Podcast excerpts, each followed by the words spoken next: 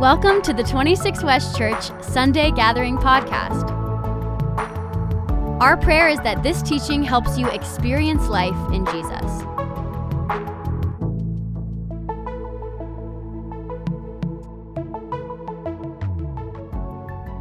Hey, you know, we were worshiping, which was amazing. And um, one of the things, whenever you come to a worship gathering, I hope you do, I hope that you come expecting to actually encounter God. I, I hope. I think some of us would just go to church because that's what we did last week, or there wasn't a camping trip this week. Or, but when we come, um, we should come expecting that God would meet us where we're at. I had one of those encounters while, while the rest of you were singing. I was singing too. But I had a sense, and I, before we, we'll get, we'll get to the Bible here in a minute. Uh, I had a, a real sense uh, while that first song was being sung that someone, I think it's someone's, I could be wrong, um, has walked in with the heaviest of loads of fear. We all deal with fear. We all are wondering what's tomorrow going to look like. You read a headline, you get scared. You look at the trajectory of what's happening at work or at home, and you get, you get scared. But sometimes you walk into a room and you are, you are gripped with fear. And if that's you this morning, good news. We're going to continue in Colossians in a moment, but I think the Lord wanted to remind you this Psalm 23 The Lord is my shepherd, I lack nothing. And I think that's what we need to be reminded. If you're just gripped by fear this morning, or if you're watching and not in the room, or you're watching later uh, because you missed it and you're gripped by fear, you just need to be reminded the Lord, if you're following King Jesus, is your shepherd. You have everything that you need. And it doesn't mean that you won't walk through times where you don't understand or you can't see a way out, but it makes all the difference in the world when you remember that God is for you, not against you. You have nothing to fear. So if that's just you this morning, receive that as the word of God. It's all true because it's in the scriptures, but it's the word of God to you this morning. He loves you that much. And I want to pray for you. And if you're newer to our church, we want to grow in praying one for another.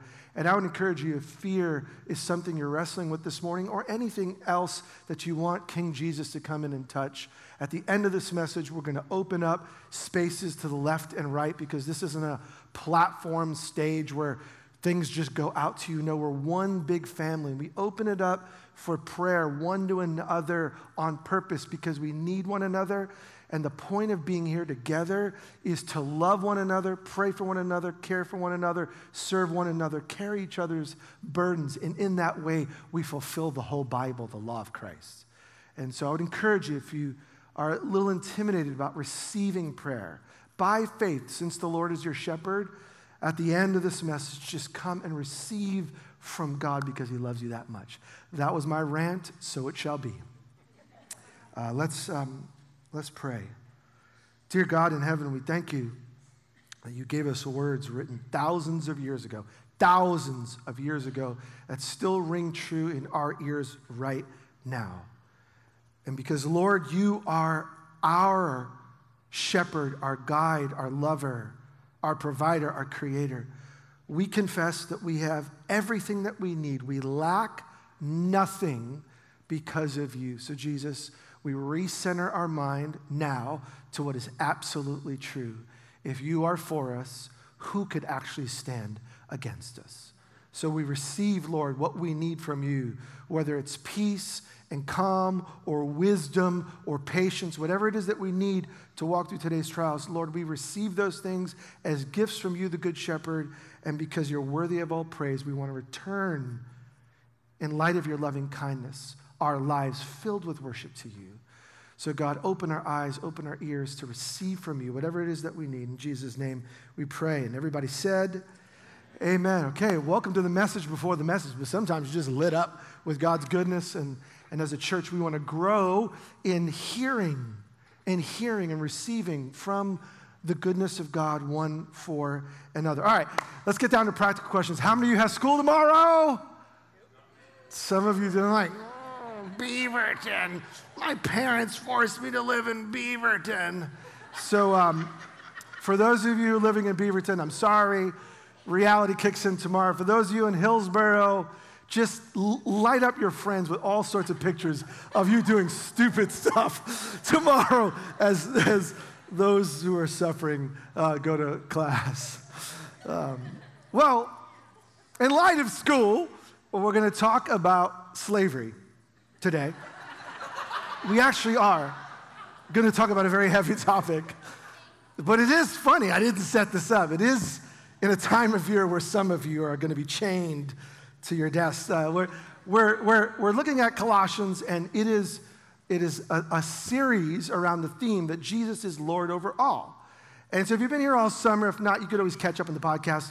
We are looking at how Jesus is the Lord of the universe, but he's also the Lord of our lives. And so, the letter is written to Jesus' people for us to help figure out how do we actually live in light of Jesus' leadership, not only of the universe and the world, but of our lives as well. And so we hit this point at the end of chapter three where we're talking about Jesus being the Lord of all relationships. So last week, Taylor and I were talking about how in your marriage, we're called to serve the Lord, uh, which means it's not about my right it's about my responsibility. Husbands have responsibilities. Wives have responsibilities. In our relationships as Jesus' people, we're to serve the Lord, which means we serve one another.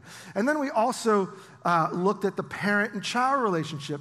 In your parenting, you're to serve the Lord. You're not to raise your kids in a way that's going to discourage them. But as children, you're to serve the Lord and you're to honor your parents, mom, dad, or whoever's raising you. In every relationship, we're called to serve the Lord. And yeah, I made light, but we're now going to look at a topic that could be confusing, and hopefully we'll unpack it. We're going to look at the workplace, but through the lens of what actually Paul tells this church, which is about slaves and masters. So if you have your Bible, turn to Colossians chapter 3. We're going to read from verse 32 to the end of the chapter. It says, Slaves, obey your earthly masters in everything and do it not only when they, uh, their eye is on you and to curry their favor, but with sincerity of heart and reverence for the Lord. Whatever you do, work at it with all your heart as working for the Lord, not for human masters, since you know that you will receive an inheritance from the Lord as a reward. It is the Lord Christ, the Messiah, that you are serving. Any, anyone who does wrong will be repaid for their wrongs, and there is no favoritism. we'll read chapter 4, verse 1. Masters, provide your slaves with what is right and fair, because you know that you also have a capital M master in heaven. Now, if you're new to the Bible, you're new to exploring Jesus, you read texts like this, and it should be an automatic red flag. In light of the history of the world, in light of the history of America, in light of the human history, Jesus, slaves, masters, like, are you, are you kidding me? So, what we need to do is whenever we look at something in the Bible that seems off to us, what we first must do is be honest and recognize I may not know what it means. I may not know what it's saying. So before you jump to a conclusion, what we do is we look at the Bible honesty and honestly, and we want to say to ourselves first, who is Paul writing to? What is he saying to them? Why does that matter? And then, hopefully, what you do is as you understand what it was saying to the original audience and why it mattered to them and what principles are there, then we can jump to our situation and we should look at does this apply to me? Does it not? Or if it does apply to me, what principles can I take in everyday life? So, slaves and masters, a helpful quote by one of the excellent commentators on this passage. And I'm going to read a very long quote, take a photo, or watch the podcast again. This is going to help set the stage. Quote Douglas Moo in the Pillar New Testament Commentary. At first sight, Paul's command that slaves obey their masters seems simply to endorse the status quo. But we need to see that what he writes here also subtly undermines it. And then three things. First, it's significant Paul chooses to address slaves at all. implying not only that they are assembled with other Christians of the Colossian church to hear the letter being read out, but they are responsible people who need to choose a certain kind of behavior. That's number one. Number two, second, Paul clearly relativizes the status of the slave's master by repeatedly reminding both slave and master of the ultimate, quote unquote, master to whom both are responsible, the Lord Jesus Christ. And third, Paul never hints that he endorses the institution of slavery. And that's huge. He tells slaves and masters how they're to conduct themselves within the institution, but it is a bad misreading of Paul to read into his teaching approval of the institution itself. End quote. And the reason this quote is so important is because in the history of the church, some have taken the, this very text to endorse something that Paul is actually subtly speaking against. Now, what's going to help us? Why does Paul say to wives and husbands, to children and to parents or fathers, and then slaves, masters? Why is he talking to this group at all? First, we need to know half of the population in the empire of Rome at this time are slaves. Half of the population. You may not know that. If you don't know that, you may miss what Paul's trying to say. Now, what would bring this many people into slavery? Back in Paul's day, if you were in debt, you could bring yourself under a master into a slave relationship for a temporary period of time in order to pay off your debts, and then you would be set free. Uh, this was temporary for some, it was not temporary for all. Uh, some stats show that 60 million people in the Roman Empire are slaves when Paul is writing. 60 million. And the majority of the Colossian Christians in the church could have been slaves. So he's speaking to a broad group of people in their current situation. And we know that many of these who were in a current slave master relationship, they came to faith in Christ. And we know that in the church, you have people who are under a master and people who are masters, and they're eating together. They're drinking together. They're taking communion together. They're praying for one another. The Holy Spirit is working through the slave to speak truth to the master and the master to the slave. Now, I want to be clear slaves were treated horribly, and they're just like the wife had no legal recourse in their day. The husband, the father, the male was in charge, and there was a little legal recourse for the woman or the children. In the same way, the master had power over the slave and they could terribly mistreat them. But at other times in their day, slaves would rise up to be house managers, doctors, lawyers. My point here is this before we jump to a conclusion about what the Bible's saying, we need to know what it actually says. And in their culture, while it was terrible, it is not the same thing when we think of slavery today. It's not the same exact thing. Uh, it wasn't the race based slavery that's part of our nation's story and so much of the West. Like in, in their day, see, slavery here, you could look at someone and you knew they were slaves because they were black. You knew it. And it was only because of their race and the country that they came from, or they were children and offsprings of those families that they were enslaved. It's not the same thing. You couldn't immediately tell who was slave or master in their day. Um, and the slaves of our day were enslaved because they were kidnapped and ripped from their country and brought to a foreign land to be sold and worked to their death. And that, that's not what's happening in the first century in Rome. So the same word is used, slavery, there, but our slavery is definitely different. Yet at the same time, we know slavery in both sets, in the first century and today, has always been wrong. Someone owning and domineering someone's life has never been the heart of God. There was no rules for protection.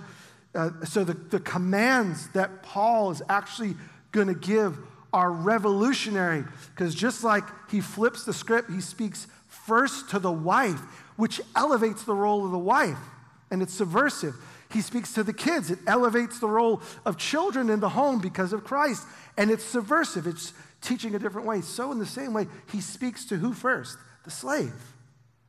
And he says that even though they have a master and slave relationship, because of Jesus, everything changes. So, Paul's not supporting slavery. Slavery always was and is evil. And it's actually these words, when they're properly understood, which lead in our human history in the 1800s till today to the abolition movement and to the removal of slavery and making it illegal. And there's still so much work to be done because slavery still exists today. But it's actually when you understand this in its truth and its completeness that you come to the conclusion that King Jesus sets people free. And King Jesus is for the freedom and the liberty and the flourishing of all people, no matter where they came from, no matter what they've done or what's been done to them. Everyone is equally loved and valued in God's sight, and He came to rescue them all. And so we ought to be a people who are about freedom. Okay, so hopefully that sets the, the tone for what we're going to talk about. We won't talk more about slaves and slavery because actually there's a principle that we could and should apply when we think about texts like this. There are instructions given to those who are in charge and those who are under. So, so here's the bottom line write it down. In your work, we are to serve the Lord. So in our marriage relationship, we're to serve the Lord. In our parenting, in, in our being Jesus children, Jesus people who happen to be under mom and dad, we're to serve the Lord. And in the same way, when we think about what this means for us, in our work, we're to serve the Lord because even though we're not slaves and we don't have our bosses and our master in the same way, we are under authority. And God has given authority for good authority in the home and authority in the workplace. So let's just think about some principles that we can apply. What does it say to us and how can we work? At least there's three things I think that we can apply when we see a text like this and write them down we're called to obey from your heart. We're called to work from your soul, and we're called to lead from His or God's justice. And we want to look at all three from these instructions to slaves and masters obey from the heart, work from your soul, and lead from His justice. First, He tells them, obey in what? Everything. Not only when their eye is on you, right, to curry their favor, but with sincerity of heart. What does this mean for those of us who do have someone above us in the workplace? It, it means we're called to think about our job as a place of worship. It's just a little, little side note. All of life can be an act of worship. And so, if you follow Jesus in your marriage, we're to worship God by honoring those that we've been joined to. If you're in a human family, we can make home life an act of worship. That is, if you're under your parents' leadership, you can honor Jesus. Even if you don't agree with your parents, you can actually worship and honor the Lord in the way that you live under that God given authority. And in, in the workplace, which is most of our life, I mean, let's just assume you sleep eight hours a day, you get full eight hours. It, it means you should get a good mattress. You should some of you, you, are living on a horrible thing, and you should get yourself a good mattress because a third of your day, in theory, is spelt and spent on that thing. And so you should care for your body. It's an act of worship. Get a good bed. Um, and, and, then, and then let's just say you work and commute nine to 10 hours when you think of the whole of going to work, work, and then the endless emails you do after work, which is called the work after work, um, which is work. This says, okay, so now we're up to 18 hours of your day is sleeping and working. So, so is worship like in that little space outside of it? No. All of life. Jesus is Lord over all. And so what we can do is we can honor our leaders. What does it mean to obey from your heart? We can honor those in authority over us. We can, we can actually mean what we say. Now, not everyone's going to do this, and this is very, this is very different than many people's understanding of work. Work is like the thing you do to live the life that you really want to live. Like I'm, I'm grinding because really life is about this six hour experience or the days off or the weekends. And that's just not a Jesus centered worldview because Jesus is Lord over every minute and every hour. What I can do is I can apply my faith in Jesus to the way I see people above me at work. It means that you have a sincere heart. You're, you're not taking an assignment from a boss and saying, Thank you, happy to do it. And then two hours later, backbiting and complaining and moaning and groaning to your coworkers about how terrible they are. So I'm kind to them in the moment because my review's coming up, but then I am I'm something else when I'm with the people who are also under them. Why? Because we reverence the Lord, because we honor him, because we're not just serving the human manager and the human supervisor and that company. All of life can be an act of worship. And they say, Jose, but I don't like my job. Try being a slave. So this isn't about when my job is good and when God gets me in my sweet spot, then I'll thank Him. But rather, it's choosing to realize that ultimately I follow King Jesus in all of life. And if He's provided this spot and this space and time to work with these people and to do this work, it's actually worship to Him. Second thing, we can, we can work from our soul. Notice it says, whatever you do, work at it with all your heart Except this time he says, with all of your soul. Now, it sounds funny in English. The word is soul, so it's often translated heart, and it means the same thing. It's the, the soul was seen as the center from the deepest place. We can, we can choose to obey from, from the heart. We can choose to do what's right for the right reasons, and we can also work with everything within. Uh, so that means if like if your role, if your occupation is cleaning houses, then then you, you scrub the bathroom, you work with your soul. You're not just working for the paycheck. You're not just working for the employer. Ultimately, Paul says again and again and again throughout his letters, we belong to Christ. We are the new creation. The new creation, who we're going to be in all of eternity, has started now. So now, even though I, I don't live in the age to come where we live in a perfect world, and in a perfect world, everyone is treated with equality, is that your workplace environment? No, it's the mantra, it's on the HR directive, it's required. But we know that in the workplace, it's unequal and there's injustice. But the new creation, what God is doing in the future, has already started in us his people. And we're called to live as a different kind of people in our marriages, in our family life, and even in the workplace. This is worship to God.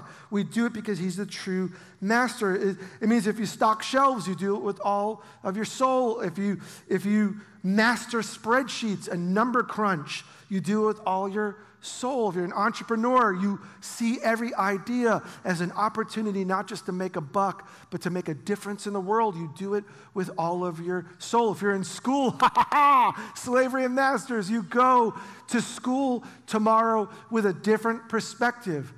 You're going not just to fill space, but it's an act of worship. Now, I'll give a little side note because I love side notes. Um, we're ridiculously blessed.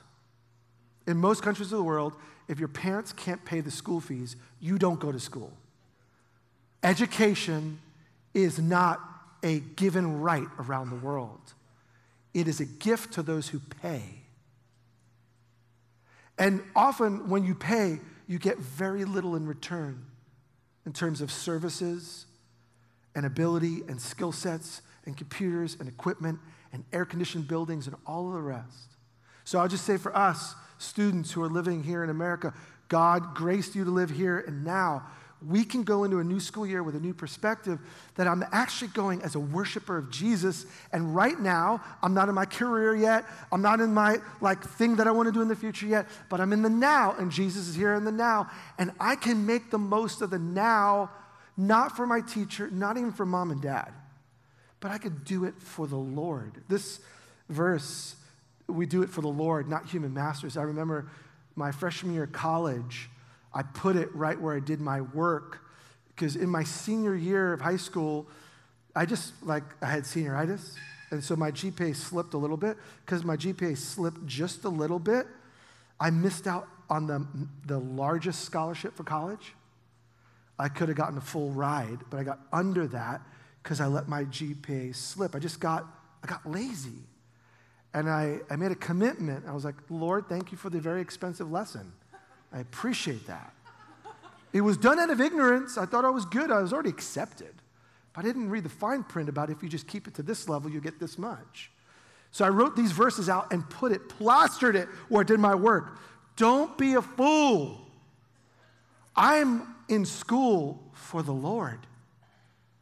I'm there to honor Him, and there's reward when I give it my best. Am I saying you got to be straight A's? No, 1B is fine. Um, no, the grade, the grades aren't the issue. The grades aren't the issue.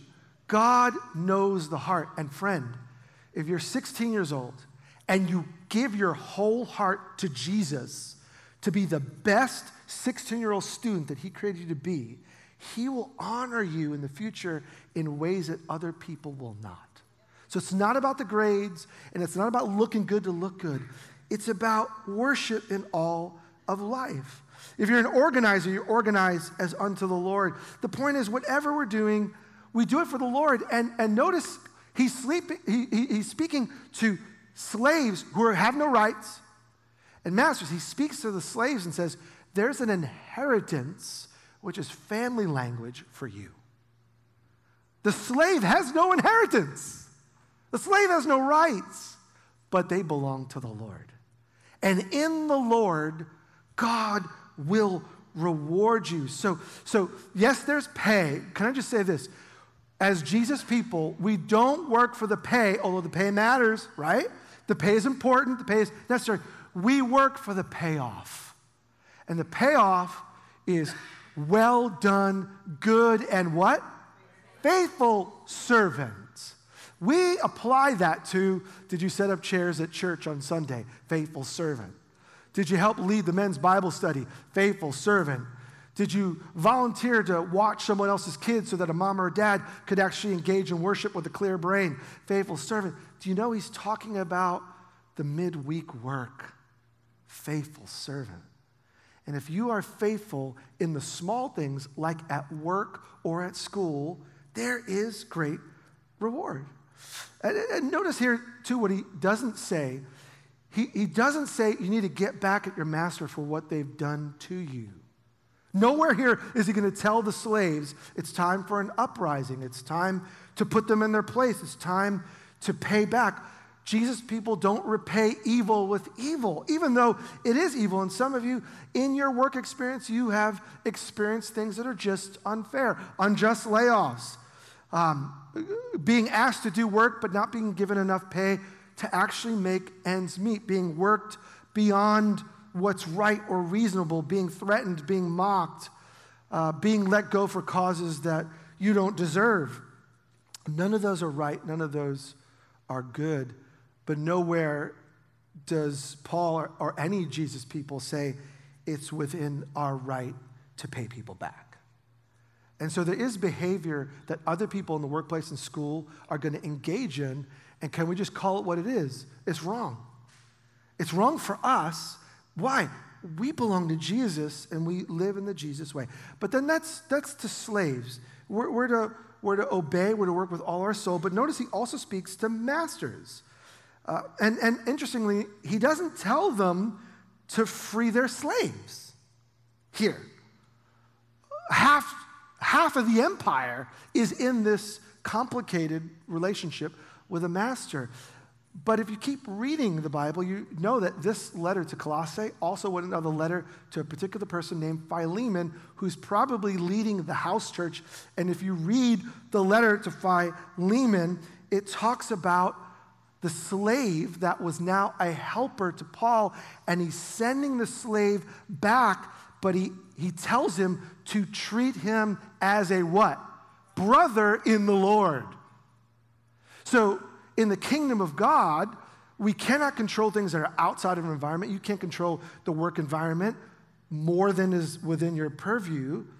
But amongst Jesus people, he clearly says to a Jesus follower, you're not to treat this slave of yours as less than. You treat him as a brother, which means we're to provide. If you're an employer, you're called to provide as unto the Lord. You're called to pay well as unto the Lord. You're called to look after and advocate for the people. If you're a manager or a high level executive, or you lead one other person, or you're in a student leadership group, you and I, we're called to see people as Jesus would see them. And I, I love so many of you doing this. I had breakfast um, early this summer with someone in our community who who leads a larger organization. And it was interesting because at the time, they're looking at making cuts. And what he was saying is in their boardroom, he's pretty much the only one who's advocating for less profit for the company so that they could properly care for their employees. And now he's doing it from a human resources point of view, saying our most valuable asset is the experience of our employees. Now, we're in a downturn right now, but we need to invest more in our people because our people will bring us through to greater profit in the future. But those who are just seeing work as an ability to make more money see it as an ability to make more money. And we need to cut, cut, cut, and we need to throw away, and we need to end. But Jesus provided one of his people in that workspace to be an advocate for those who didn't have a voice. And so, what I'm here to tell you is that part of our responsibility in following Jesus at school, uh, in neighborhood community groups, and nonprofits, in the workplace, is to hear God's voice. What is it that God wants to do with the people that you have care and influence? What is Jesus' heart? What is his desire for the people that he's connected you with? We don't see people just as a number or a space or a, value because what they bring to us, we see them as fearfully and wonderfully made and a, a potential candidate for heaven and as a brother and sister who could belong to Jesus. Now, none of this is easy. I get that. So, to work under someone requires the grace of Jesus for us to do the right thing. For us to lead well and to lead like Jesus and to lead courageously requires the grace of Jesus to do that well, which is why we just need to keep reading. What does Paul give us as I think our greatest opportunity as we step into a new school year, as we step into the fall and the rhythms. I mean, some are so scattered. I saw some of you like in May, haven't seen you till like August. Because I've been gone, you've been gone, we've been gone, we've all been gone. But now as we step in, let's just recalibrate. What can we do now to make a massive difference so that we'll serve like Jesus served? And we'll do all things family, home, work as unto the Lord. Let's just read verse 2 of chapter 4. Let's read verses 2 to 6. Devote yourselves to prayer, be watchful and thankful, and pray for us too, that God may open a door for our message so that we may proclaim the mystery of Christ for which I am in chains. Pray that I may proclaim it clearly as I should. Be wise in the way you act towards outsiders Make the most of every opportunity. Let your conversation be always full of grace, seasoned with salt, so that you may know how to answer everyone. What's going to help us to grow in sacrificial love? Because all of these commands are to live with sacrificial love. It's hard for a husband to be a Jesus like husband, sacrificial love. For a wife to to care and to put herself under the care of the husband that's been given. It takes sacrificial love. Kids, moms and dads, employees, employees. It takes sacrificial love. What does he say to do? Two things that he tells us to do, and they're so simple, we overlook them. We overlook the obvious. The first thing he says is talk to God about people. Well, how can I live like Jesus in the workplace? Well, it's not about technique. It's not about reminders. It's not about cue cards. It's not about all sorts of things that we can muster up. Let me just ask you are you bringing these people to God continually by name? If you're a supervisor, are you praying for the people under your care? If you're part of the team, are you praying for the people who are your colleagues under you and above you? Are we actually devoted to prayer? Notice, being watchful, looking for the answer. So there's no use in praying for your workplace if you're not open to hearing God speak to you about your workplace. It's a waste of time. But what would it look like for us as Jesus' people to say, I'm devoted to bring my work life to God's presence, and I'm going to pray for people by name, asking God, what is it that you would have me do or stop doing? Be watchful, and the, the, the balance is be thankful you have a job. It's not everything you wanted it to be, but He's provided. It doesn't afford you all that you had hoped and dreamed, but He's given you. So, part of our working out our Jesus likeness in the workplace is recognizing that God has been gracious and thoughtful towards us. So, we pray about the hard situations, being thankful about the good things that He's been doing. We talk to God. And notice the focus of the prayers as we're being watchful and we're being thankful. What are we praying for? Read again. Pray for us too that God may open a door for the message so that we can proclaim the mystery of Christ. And then he throws in, for which I'm in chains. So Paul's writing to this church. And what is it? Is he in a little villa in Rome, sipping his little espresso? No. He is physically chained to a Roman guard. And he's thankful for the opportunity. And he's saying to the church, Pray for me as I pray for you, because this is my situation in life right now. I've been preaching the gospel. I'm He's under house arrest. He's given some freedoms. People can come in and bring him food, but he's physically chained to a guard so that he doesn't escape. And he's like, What can I pray for? God, break the chains? No, that's not what he prays for. He prays, God, open the door that this Roman soldier will become one of your followers. And I'll be able to call him brother rather than just soldier. And what would it look like for us to pray with thanksgiving that God would open the door? And for some of us, you're like, Jose, this sounds, this sounds really good, but you don't know the nature of the environment with which I'm working. Let me just say, are you physically chained? Are you enslaved? You have no rights? You could actually leave that job. I think all of you can. But we've been given God's grace in the workplace. We can find a new opportunity. And frankly, let's just get real with us. We are spoiled rotten. I'm not saying that your job is not hard. I'm not saying that you're not gaining all that you would hope and dream. But my goodness, get on a plane and go around the world. Please get on a plane with me and walk in the places that I've walked. And people would kill for the opportunities that we squander. So that's just being American. You don't have to be Jesus follower. But on top of that, you and I belong to Jesus. We have eternal life. The kingdom of God is living inside of us. We're going to live eternally with each other and Jesus forever.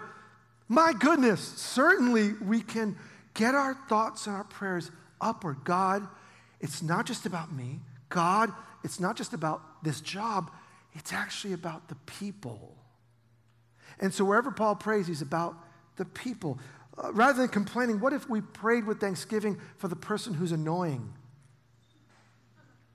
And said, God, I, I don't know why you would do this to me, but you have. What is it that I can learn here? How can you, God, make me aware of how you're shaping my character through the conflict that we're having. God, I realize I have work to be done in me. Thank you for this grace. And at the same token, Lord, beyond the job, I don't know what's going on in this person's life that's causing them to be fill in the blank, whatever they are. But God, would you use me to somehow show your grace and mercy? Now, if you're new to following Jesus, this sounds crazy. This totally sounds crazy, but this is kingdom life. And this is what's going to lead us to the second thing that Paul's going to tell them to do.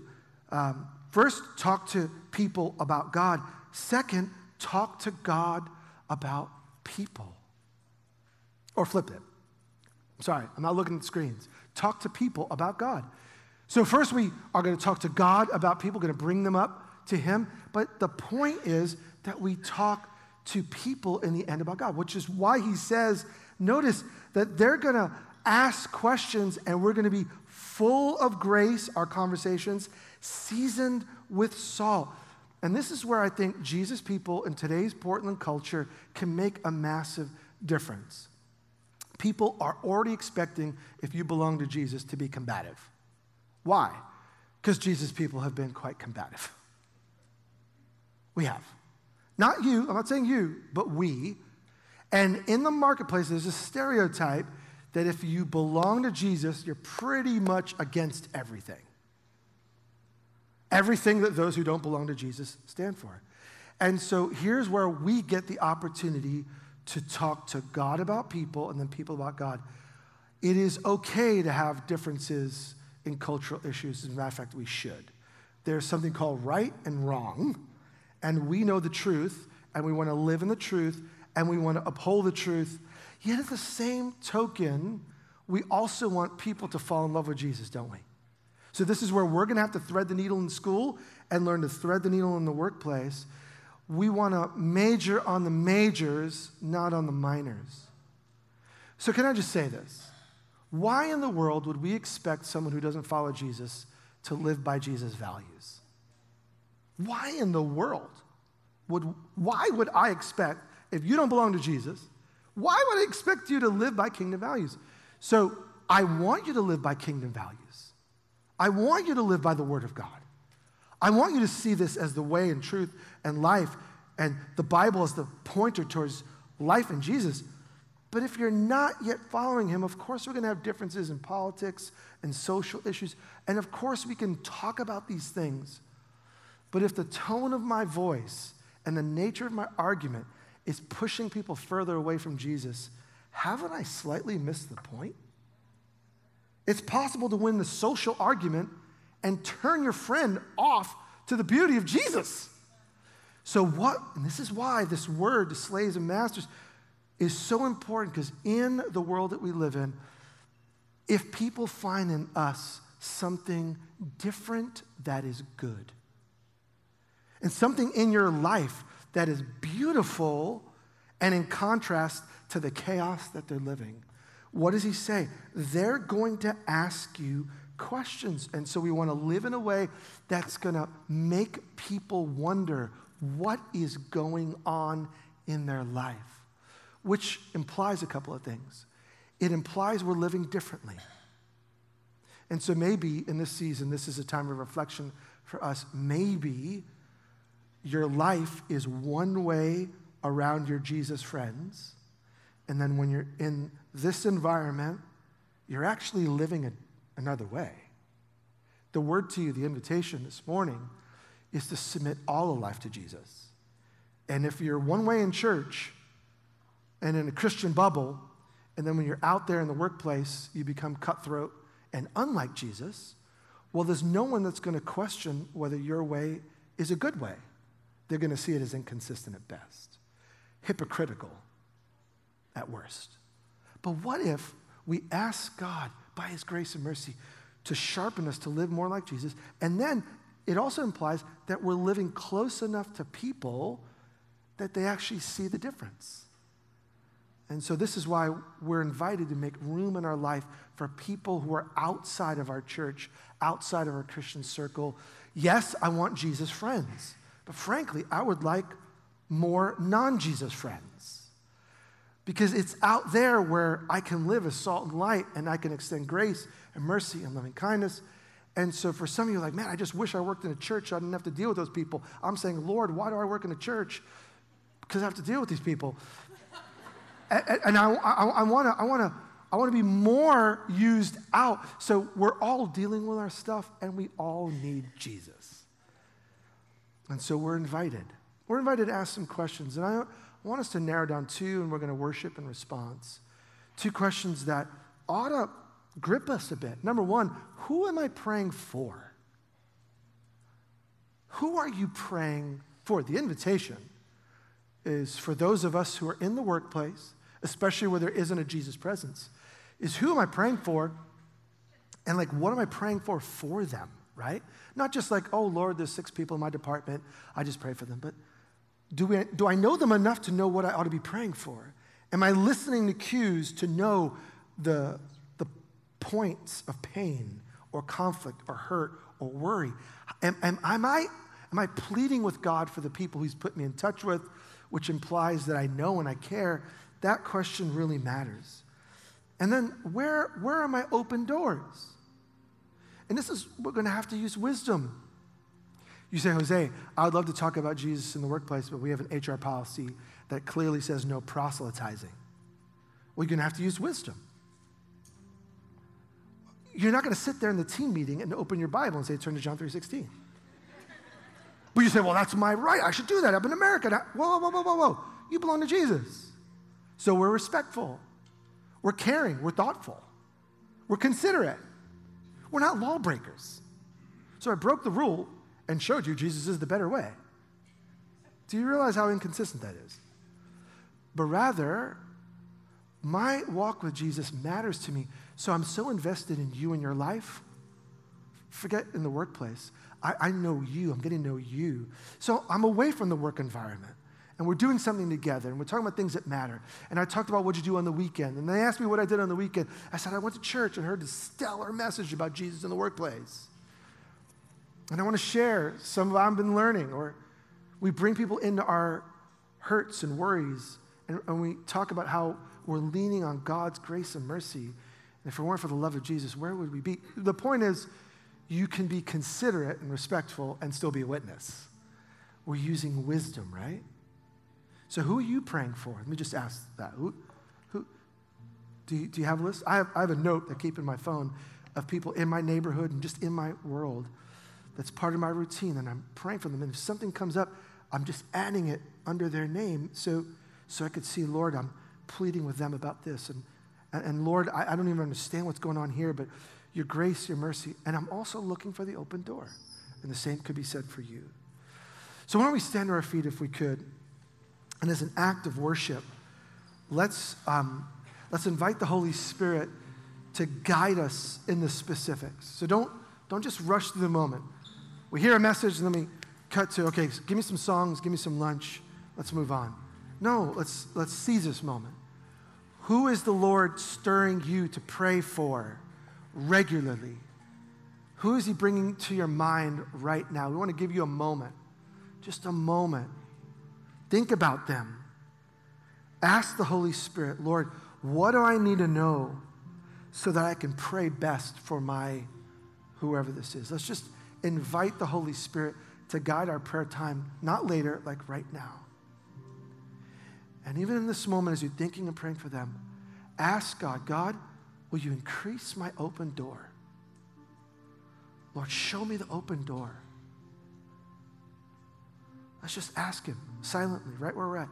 Lord, increase, the, open my eyes. Lord, I, I want an open door.